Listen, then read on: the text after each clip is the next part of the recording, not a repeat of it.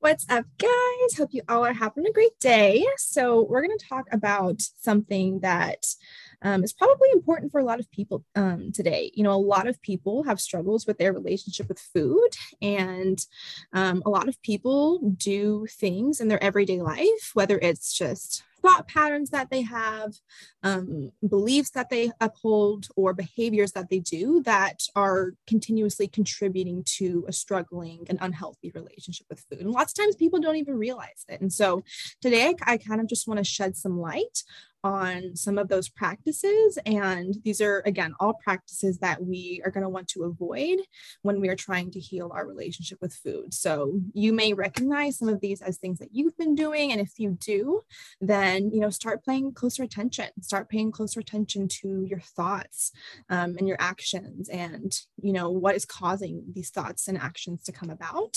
Because remember, the first step is always awareness, right? We have to become aware of our struggles and what is perpetuating this unhealthy relationship with food if we want to fix it and change it. So, I'm just running through a couple different things we, we want to avoid.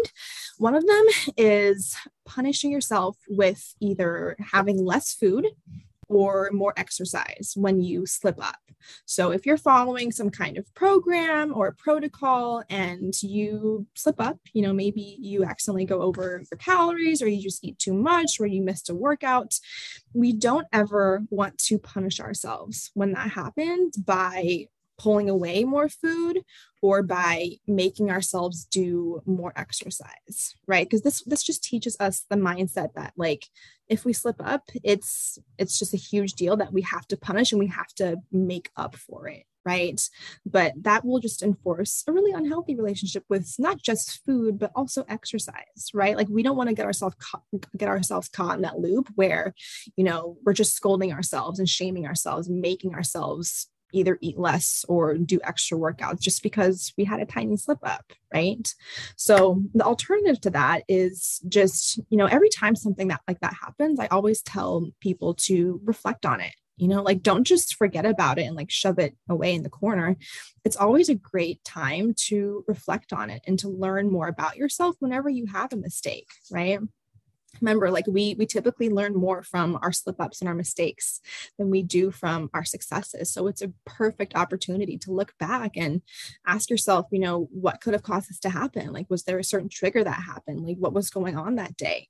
Um, what was going on through my mind when i was making these decisions so reflect on it, learn as much as you can from it, analyze that situation, um, create as much awareness as you can around that situation, and then just give yourself grace and move forward and get right back on track. Right. And like, I know that sounds so simple, but that's often the part that's hardest for people, right? Like we're really hard on ourselves. Um, we, we are our, we are our biggest critics and lots of us have a hard time to give ourselves that grace. But you know, just being mean to yourself and just dwelling on it and like keeping yourself in that loop is never going to amount to anything good. Like the best thing you can do, like I said, is just realize that you're just a human being and you're going to make mistakes. Like there's there's no one that goes through a journey like this and and it does it perfectly. Like it's going to happen. Those slip ups are inevitable. So you just want to accept that and give yourself the same patience that you would a friend or a loved one or just anyone else that you care about in your life.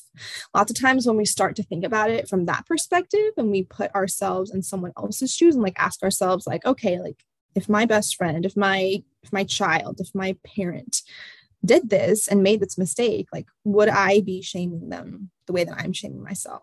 Or would I give them would I give them grace? And would I let them know that it's okay to make a mistake and nothing is ruined? You just have to get right back on track, right? So another one is completely eliminating certain foods just because they're high calorie or because they're fattening or because they're they're bad for you right? Whatever reason it may be. Um, when it comes to just completely eliminating certain foods or sometimes even entire food groups unless there's like a legitimate you know like health medical reason to remove a food lots of times that restriction that like complete restriction is what causes our relationship with food to go sideways. Because if you tell yourself, like, oh, I, I can never have this food, and you do that for months and months on end, you're going to end up wanting that food so much more than you would have if you had just let yourself like have it occasionally here and there right it's like reverse psychology like when someone tells you not to think about something like you just want to think about that. Like you just want to do it even more and it makes and it's so much harder not to. And it's the same thing with this. Like we want what we cannot have a lot of the times right? And so and and not only that but it's just entirely unnecessary to completely eliminate a certain food. You know that that comes back to a root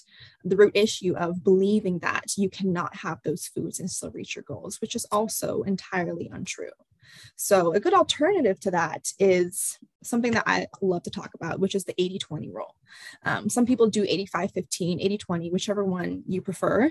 Um, lots of people find that that's a really good, healthy, sustainable balance, right? And that basically just means like 80% of the time you're eating those wholesome foods that are nourishing, that are good for your body and then the other 20% of the time, you know, you're eating more of those fun foods that, you know, while they may not be the best for you physically necessarily, they are really good at helping you maintain a healthy relationship with food. And they allow you more food freedom and they allow you to go out, you know, and, and eat out with friends and family and and participate in social events that involve foods like that. Right. So 80 20 rule is a great way to go. Um, and another thing is like ask yourself, you know, like are am I really going to be able to eliminate this this food or all these foods for life? Like is this something I'm willing to do forever? Right? Because if it's not, then it's probably not the best path for you. It's probably not the path that's going to work, right? Remember that we need to be able to sustain this lifestyle in order to sustain your results. So unless you're never going to eat pizza again or never going to eat cake again, then it's probably not going to work out, right? So another one is thinking of foods as good or bad, right? So having like these really strong, like positive versus negative labels when it comes to food. Um, I mean, this one's pretty straightforward, right? Like if we're constantly telling ourselves, like, yeah, these foods are bad, these are not good for us, these are unhealthy, um, these are you know cheat foods. Um, you know that can create that dichotomy in our brain like whenever we are faced with those foods like we can become fearful of them and we can become afraid of eating them and, and we can have a hard time eating that right? And so an alternative and instead of using such like strongly like positive and negative labels just go for labels that are a little bit more neutral or um, just don't highlight that aspect right so i like to i like to go with like things like wholesome foods or whole foods um, and then i like to say like instead of cheat foods or bad foods like treat foods or fun foods. Um, or like instead of saying cheat meals, you can say it's just a free meal, right? And so like you saying it's a treat food or fun food is not going to have that same like negative association that calling it a cheat food or a bad food will, right? All right, another one is doing extreme low calorie diets. Um, this kind of is similar to completely el- eliminating certain foods in that, you know, if you're just, if you're severely under eating or just under eating to any degree for an extended period of time, um, I mean, your cravings are going to skyrocket, right? Like when you are eating less food, it actually over time will increase um, the amount of ghrelin in your body. And ghrelin is a hormone that controls kind of your cravings and your appetite. And it's going to skyrocket and you're going to feel that. And the longer that you do these extreme low calorie diets, like the more unhealthy re- your relationship with food is going to become. You're, you're, you're just going to want those foods so much more. And it's going to become like over time, like for lots of people, it becomes like all they think about all day, every day, because they've been restricting themselves to such an extreme degree for so long. And I mean, um, and it's not even that they're restricting themselves from specific foods, it's that they're restricting themselves from enough calories in general. And so their body's literally just not getting enough calories. And of course, like our body wants us to survive, like our body wants us to live. And so if it's getting that message, it's going to make you want to eat more and more and more. And this is often how we get into, you know, a really dangerous cycle of, of binge eating you know like having periods of time where we're, we're very restrictive followed by periods of time where we just end up giving in and we end up eating a lot in a certain period of time and we get stuck into this cycle. And so, you know, the alternative is you know do your research before you start anything. Um, understand that you know eating at 14 13 12 etc 100 calories is not appropriate for almost anyone. Um, and you know learn from trusted sources how to lose fat sustainably and in a healthy manner. Or if you you know are kind of fearful and, and you're having trouble like knowing what to trust and what to believe which is totally understandable because there's a lot of you know misleading information out there, then hire a trusted professional. You know, have don't make it all up to you. Put it in someone else's hands that is an expert in this and that has a proven track record of helping people in the manner that you want to be helped in to help guide you. Um, whether it's us or anyone else that you trust, like we just want to make sure at the end of the day that you guys are taken care of and you're in good hands. And the last one is following up a treat or a meal with exercise to burn off the calories or not allowing yourself to have that treat unless you've earned it. So, this is kind of similar to the first one. So, again, like we don't want to teach ourselves that we need to exercise in order to go out and have a treat. We don't want to we don't want to teach ourselves that um, we cannot do that unless we've burned all those calories first. Like that is a very very toxic mentality to get into, and it's really easy to get sucked into that. And I mean, you'll find yourself in a place where like like you, you will truly feel the need to work out excessively and that can get that can get into the realm of like people that you know end up working out and doing cardio like six, seven days a week because they're to the point where they feel like they have to do that in order to eat these certain foods that they want to have. And so, you know, the alternative is reminding yourself that food is not just like a treat it's not just a reward like it's it's a necessity right? Like we need food to live. We need food to enough food to thrive and to survive and, and perform at our best every day. And you should never have to earn that or or work for it right?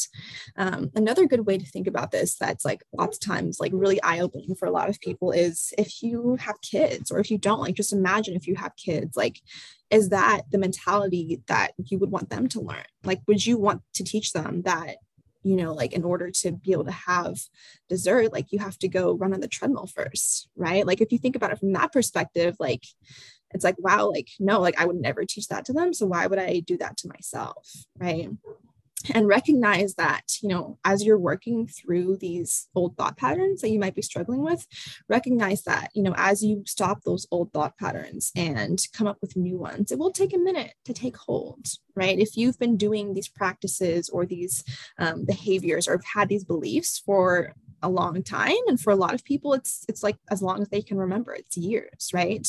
Then that's years and years of your brain taking that neural pathway and, and making that pathway deeper and deeper right? And so it is it definitely is a process that requires a lot of dedication and consistency and patience um, because you know you're basically pruning away that that old neural pathway and wearing down a new one in your brain.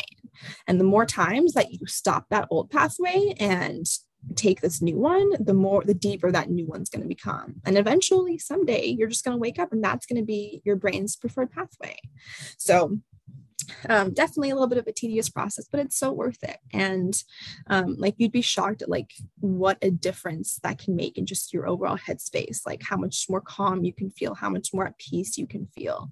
Um, you know, our brain, our brain is is plastic, right? Like neuroplasticity is a real thing, and so we can absolutely take advantage of that and completely change the way that we see and approach things. Um, so that was all of them. I love it. Thanks, Candace. Very, very good information. Absolutely. Yeah, if y'all have any questions at all, please just drop them below and I'll be happy to give you give you guys some help. Like even like any specific things that you guys might be struggling with with your relationship with, with food, like specific examples, like you're welcome to drop them below. Or if you want to just privately message me, you're you're more than welcome to do so as well. Awesome. Thank you. See y'all later.